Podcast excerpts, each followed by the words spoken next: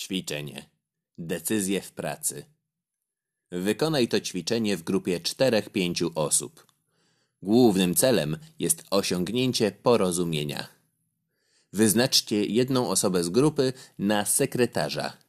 Ta osoba będzie odpowiedzialna za zbieranie i podsumowywanie wszystkich informacji przekazanych przez członków.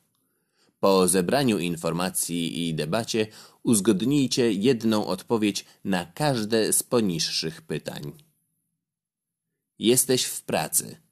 Jaki jest właściwy sposób powitania kogoś, kto wejdzie do Twojego pokoju? Co należy zrobić po przybyciu do biurka? Masz telefon z prośbą o informację na temat jednego działania, które zaczyna się dopiero za jakiś czas i nie masz tych informacji. Jak reagujesz?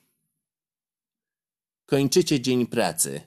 Co musisz sprawdzić przed wyjazdem?